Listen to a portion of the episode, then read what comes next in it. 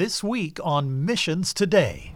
By the time 9/11 happened, I I think I hadn't been, barely been to church in, in, in well over 10 years, and was even rethinking maybe my basic foundation of my faith. Maybe I had a, more of a proclivity to another faith, or was wondering if I needed faith at all. I was kind of my own sovereign. I was the the captain of my own soul, and and I was steering my own ship. What did I need a, a savior for? That is where Christina was in her life just before the tragedy of 9 11. Thankfully, that's not where she stayed. Hi, I'm Colin Lambert, and welcome to this week's edition of Missions Today. You know, anyone over the age of about 24 can remember something about 9 11, and for many of us, it was a pivotal moment in history. For our guest today, it was an event that would truly change her future and her mission. Christina Stanton is an author who's lived in New York City now for over 25 years and just 20 years ago experienced 9 11. She was just living six blocks away from the World Trade Center. Today, Christina joins us to share more about her story tied to 9 11 and, more recently, the impact of COVID on her life as well.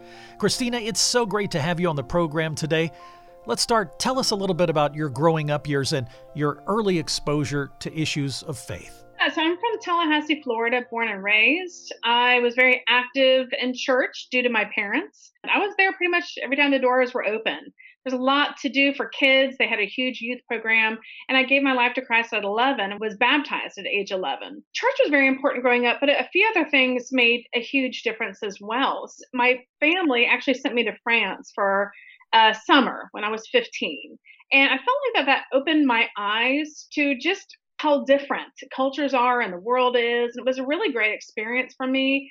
And it was one that I really internalized. And I felt that it kind of really began my interest in other cultures. I'm not sure if that would have developed much later if it weren't for that experience when I was 15. I went with my high school chorus to New York City when I was age 17 and that just left me with wow, just there's there's a big world out there and I want to explore it. Uh, you know, in church, uh, when I was growing up in the 80s, something that was very popular for girls to do, in the Baptist church at least, was something called Act Teen, kind of like a Girl Scout.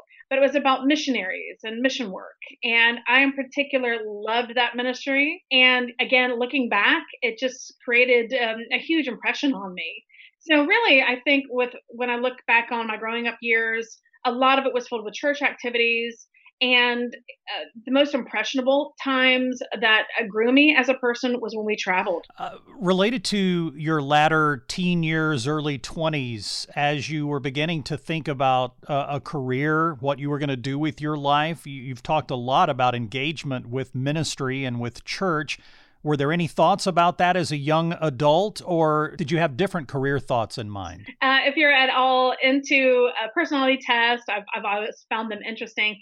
I'm a very typical Enneagram 7, which means we like adventures. We're interested in the world.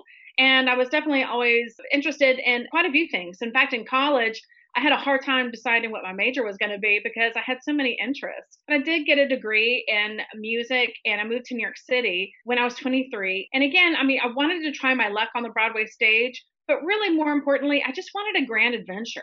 I wanted to be in an atmosphere where a lot of things could happen, where I could potentially satisfy all my different interests uh, in one place. Maybe have one vocation over here, but hobbies over on the side. So, yeah, I just wanted to be in an epicenter where I could possibly live out a lot of my hobbies and interests all at the same time. I've been to New York. It's an exciting place. There's lots going on, and I can imagine for a 23 year old the impact of that.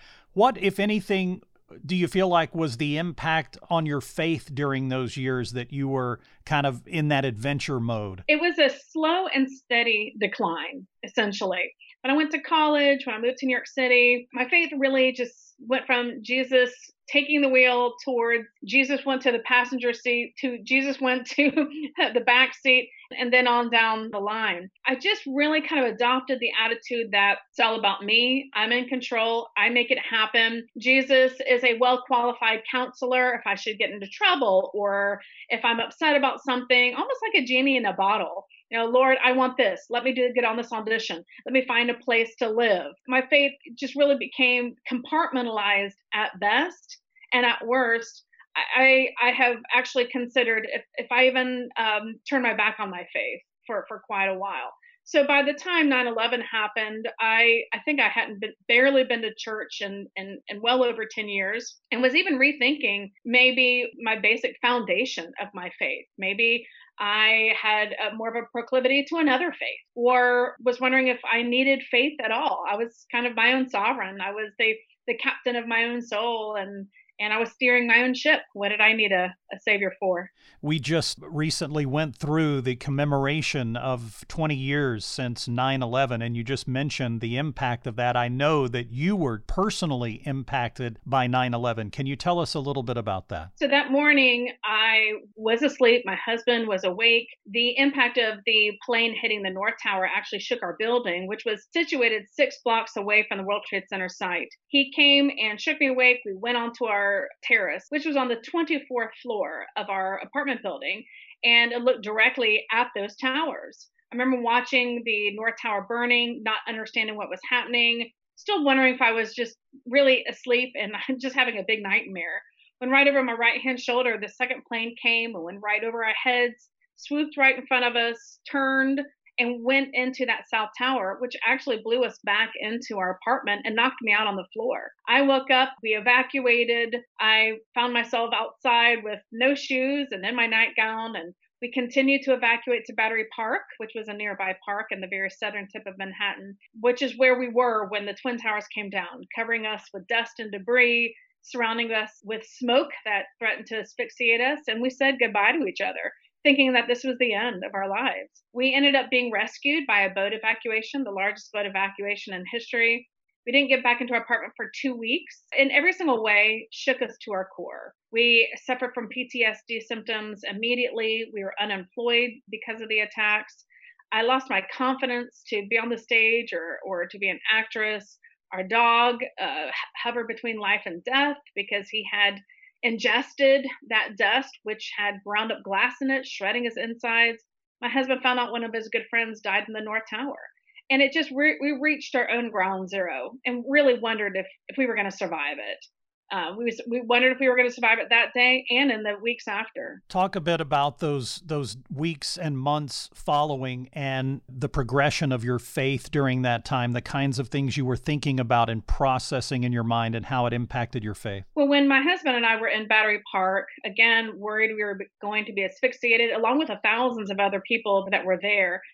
I remember my husband grabbing my hands and, and saying the Lord's Prayer. He grew up Catholic, and that was his default he had his eyes closed and he had bowed his head. But I remember looking at him and looking around me thinking, I can't believe life has come to this. I had all of the motivation and drive to make things happen and be in control and to uh, the sky was the limit for us. I really felt like when we got married, and here I was, not in control, having no resources that would help comfort me in that moment, except for my husband. I was very happy that he was with me. But I remember also thinking, I haven't been a believer since I was a kid. And probably that's the only thing that means a hill of beans at this point, especially at the end of our lives. And that's the one thing I don't have. And it was a very lonely and sad feeling. Also, not knowing where I was going when we died. Where would we be together? Why would I go to heaven now? I, I pretty much turned my back on God a long time ago. And after that prayer in Battery Park, I thought a lot about God in the weeks after, um, the, the, purpose of our lives, kind of very, very fundamental questions that I'd never asked, didn't care, didn't have any reason to ask those questions, but I was asking them. And I actually went to a church that was offering financial support, and we we did need it in in the aftermath. And they were generous with us. It was very impressive to me of how we were handled and uh, with such such love and care and generosity we started going to church there. We got very involved in the christian community. We had all kind of people who were loving on us and pointing to christ at the same time. We began uh, volunteering with outreach programs and ministries and uh, attending bible studies and our faith began to, to grow uh, individually and as a couple. But it really was getting into that position where we had everything stripped away from us that we started asking big picture questions about why we were even here on this earth, which led us to Christ, which essentially Christ brought us to him in the aftermath. He put all kind of people and help and heroes and helpers in place that pointed to him. And um, you know, he, literally, I can look back and see every person that he put along our path, which led to him. You know, this program is called Missions Today, and we talk about missionaries, mission organizations, personal mission, anything tied to mission is really where we are. As you went through that process and you began to grow closer to Christ individually and as a couple, and you've been through this horrendous event that has literally shaken you to the core, you now are on a slightly different path and you're heading in a new direction together. Did you begin to talk about changes in the way you were going to live, what you were going to do? Did it impact what your plans were moving forward? So, absolutely, because pre 9 11, we were all about climbing the corporate ladder, climbing a ladder of success, and, the, and, and very much in a worldly sense. Tell you the truth, I cared about a lot about material goods. I wanted to be just that Manhattan woman who was styling and uh, going to shows and restaurants and just enjoying the fruits of life of, of this earth and certainly the specific things that, that are enjoyable in Manhattan. And afterwards, really all of that changed. I really was not interested in living just for myself and benefiting myself. And basically, our scope of who we cared about got bigger and bigger and bigger and bigger. And and having suffered like we had, again, we were uh, out of our apartment for a couple of weeks. I found being homeless very dehumanizing and discombobulating, and that left a huge impression on me. And there were that was a social justice issue that I'd never thought much about at all. But I remember thinking we had two weeks of, of a taste of homelessness, just two weeks. And there are so many people who really struggle with that. And it horrified me. I just felt like my eyes were open to so many injustices in the world and suffering in the world. And it knowing how the church had helped alleviate our suffering. I wanted to be a part of that solution for other people who were suffering in this world. And that directly came out of 9 11 of the church's position in our recovery in the aftermath. And it really awakened me to uh, the reality that so many, the majority really, suffers on this planet. And I wanted to be part of the solution uh, and pay it forward as those uh, the the diaconate at our church did for us. I want to move to your years at the Redeemer Presbyterian Church. People might recognize that name of that church because it was founded by Dr. Timothy Keller. You were there for a, a number of years tied to their missions program. Talk about how you got into that. Yeah, so my husband actually got a, a, job there uh, right after 9 11 and he is his job is and still is 19 years later the chief of financial officer. And i kind of followed on his coattails got to know all of the employees at the office and it became such a huge part of our lives that i remember approaching somebody and saying why don't you all have a short-term missions program? Redeemer is well known for their church planting training program. In their minds that was fulfilling the great commission and they do a wonderful job with it. They're well known all over the world for helping to plant churches, especially in urban cities um, like New York City.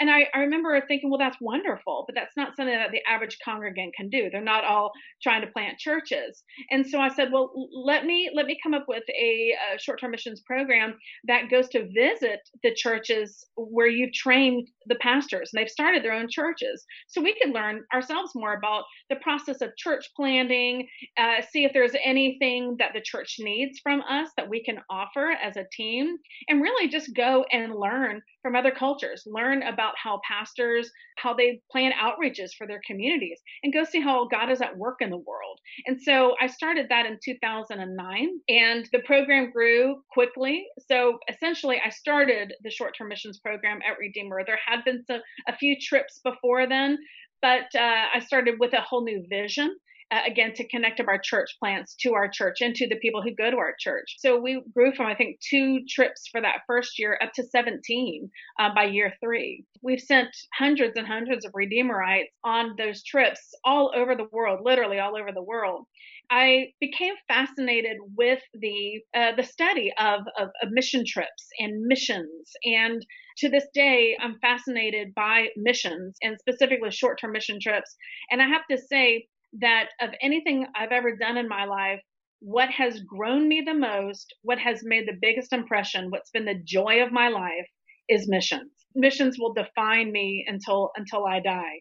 But even now I've had some some time to to look back on on my career in missions and I I can't tell you that it, it was literally pivotal in my growth in Christ and my growth and understanding of how uh, how different cultures respond to the gospel. What would you say are two or three key things that you learned during your time uh, overseeing that and growing it and even kind of restructuring it? Some things I learned pretty much right off the bat is really the the success of a trip is really about the relationship with our hosts and our partners. It's really all about that because what we're doing is we are stepping into people's shoes in their world in their community uh, with their trials and tribulations with their joys and successes we're, we're in every single way walking a mile in their shoes and the ability to put on those shoes to the best that we can and to to really see what the work that that church is doing we need to have a good relationship with them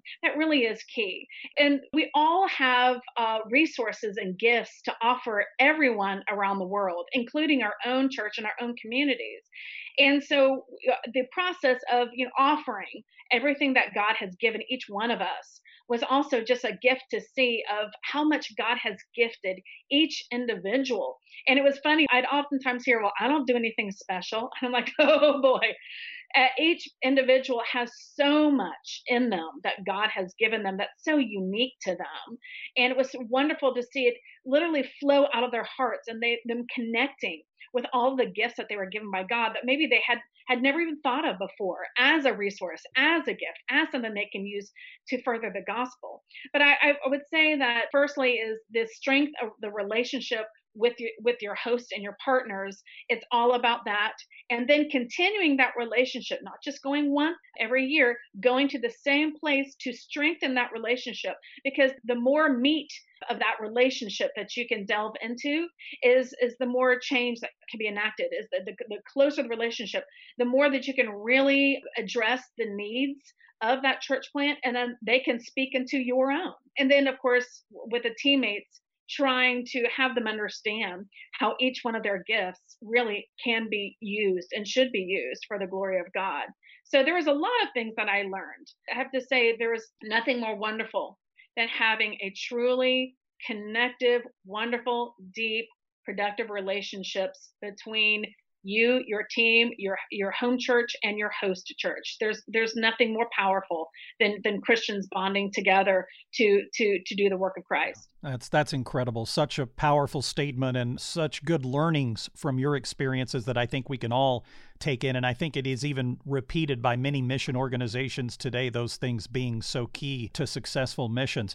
In the final moments we have left, you've mentioned the pandemic a couple of times. You were hit with the pandemic in New York, hit hard, and you personally were hit with it. Talk for a moment about that experience. We all knew if we had survived 9 11 that our immune systems were compromised because we inhaled that poisonous dust. And unfortunately, COVID has has been the final straw on people's compromised immune systems who were there during 9/11. So when I got a very bad case of COVID in March 2020, I was very aware that it was probably connected to 9/11 and and how 9/11 has hurt our health of those who lived through it. I was hospitalized twice and told I had a 50% chance of dying from COVID.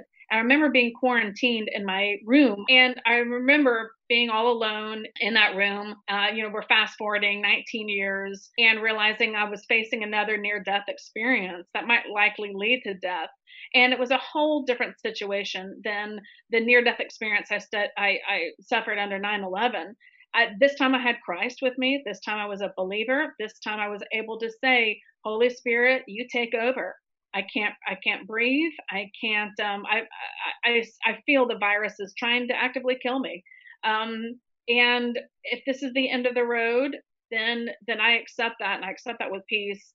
And um but if not, I'm going to continue to live my life for you, which I have been for the last 20 years. And I'll just continue to do that with even more zeal. And I did learn some special lessons, such as um, I, I I, I leaned on prayer in a way that I, I hadn't. For instance, since I couldn't speak, I couldn't look at social media. I had no I had no noise in my life to to distract me from from from Christ and the Holy Spirit. I spent three hours on my computer asking everybody to pray for us. And I remember one day when the the uh, virus, because my husband got it too, when the virus was really trying to to pull me down, I got a FaceTime call from an orphanage that we go to visit the last 10 years in Johannesburg in the worst slum in all of South Africa. And it was the teenage girls who, at this point, I know them all very well. But there was a missionary there who put them on FaceTime and they sang to me and they prayed for me. And I remember thinking, I remember thinking, what a blessed, what a blessed life I've had. And if this is uh, the ending, I can't think of a better way to go with these wonderful girls. I've watched grow up the last 10 years and thrive. And I had the ability in my life to see them and know them and get to know them. And, and that's only because of the work of Christ in my life. And it's only the work of Christ that can take you from Tallahassee to New York City to Johannesburg, South Africa, and, and be with, with your brothers and sisters who, who love Christ and which makes you instant brothers and sisters. And I'm li- listening to my sisters serenade me and pray for me half a world away. And that came directly from 9 11. That came directly from how God led us to Him and took us down this road. And I wouldn't change a thing. What a blessing. What a blessing. Final question for you. There are people listening today that I would say just describe this way. They haven't found their mission and they hear you talking and hear it through some of the examples of your life. They may not be a singer, they may not be a tour guide, they may not even be in a church at the moment, but they're looking for what God has for them. They are interested, they're searching, they are wanting the best life that God has prepared for them. Not necessarily easy as you have shown, but but the best life for them based on what God has for them maybe a, a thought or two for somebody listening today that just is looking for that mission? You know, when I was uh, in my early 20s, I remember there was a Bible study, and I can't recall the name of it now, that was very popular around the United States. And this Bible study pointed toward the concept of see where God is working and join in. And let's see where he takes you from there operative word is to go and do likewise. Just go. Go and expose yourself to where God is working and eh, who knows who's he's going to put in your path. Who knows where he's going to take you from point a to point b. But staying at home and not putting yourself out there you're limiting yourself. And so god can even certainly use you at home. He can use prayer warriors everywhere. But we're not to just be hearers of the word. We're to be doers as well. Now what god wants for you to do that is uniquely you a, blessing is to go and see where he's already at work. And when you go and you see the work that's going on, you can see where you fit into the what I call the, the cog and the wheel of, of God moving in the world. And and that's the whole thing. God is moving. It's such a blessing to join in in the work. And everything is needed. All of your resources, everything that God made you to be, He's going to utilize that. The least part of you that you think that is not very important, when you're serving, when you're uh, helping uh, helping others and and communing with others that's where god will show you and your eye the scales from your eyes will be open that hey this this is the work that god's given me. I see that god is bringing me in this direction. Don't don't shut yourself off to things like prison ministry or um, any kind of ministry going on with refugees what whatever in your hometown. And then he from there, you'll realize the burdens that He's given you. And here's the thing life is a missions trip. That's my mantra. Life is a missions trip. You don't have to go to Johannesburg, you can stay where you are. But everything you do and every single day, that is a missions trip. You have a mission. God is at work in the world and He wants you to join in and just put yourself out there. The Holy Spirit will let you know what you're resonating with, the plans that He wants to reveal to you. The Lord does have a plan for each of our lives, but we're not going to learn it by sitting around on the couch waiting for something to happen. You know, what an amazing story that Christina shared today, and what powerful inspiration to get out there and find our mission.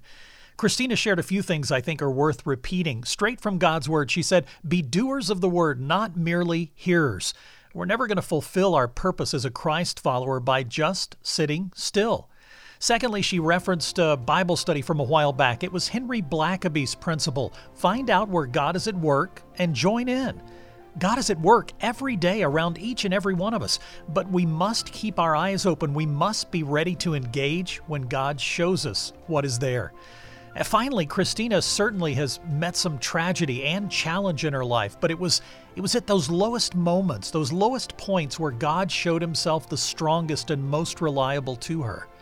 When you're at your lowest moments, look up your Heavenly Father is waiting to pick you up, dust you off, and direct you, guide you, push you forward. Don't miss that opportunity. Well, that's all the time we have for this week. Next week, we're going to talk about a leader who is pushing for more innovation in missions. I want to remind you about this special event too. It is coming up November 5th and 6th, 24 hours. It's the Global Church Forum. The global church coming together, humbling ourselves, making the name of Jesus great. People from all over the planet learning from each other, praying together, and seeking God's kingdom here on earth as it is in heaven. Learn more at globalchurchforum.city. That's globalchurchforum.city. Well, if you've enjoyed today's program, I'd love if you could subscribe, rate it, and leave a review on iTunes. If you have feedback for me, I'd love to hear from you as well. You can email me at clambert at missionstoday.com. Follow us on Instagram and Facebook at Missions Today Radio. Missions Today is a production of Resource Global. I'm Colin Lambert. Thanks for being with us.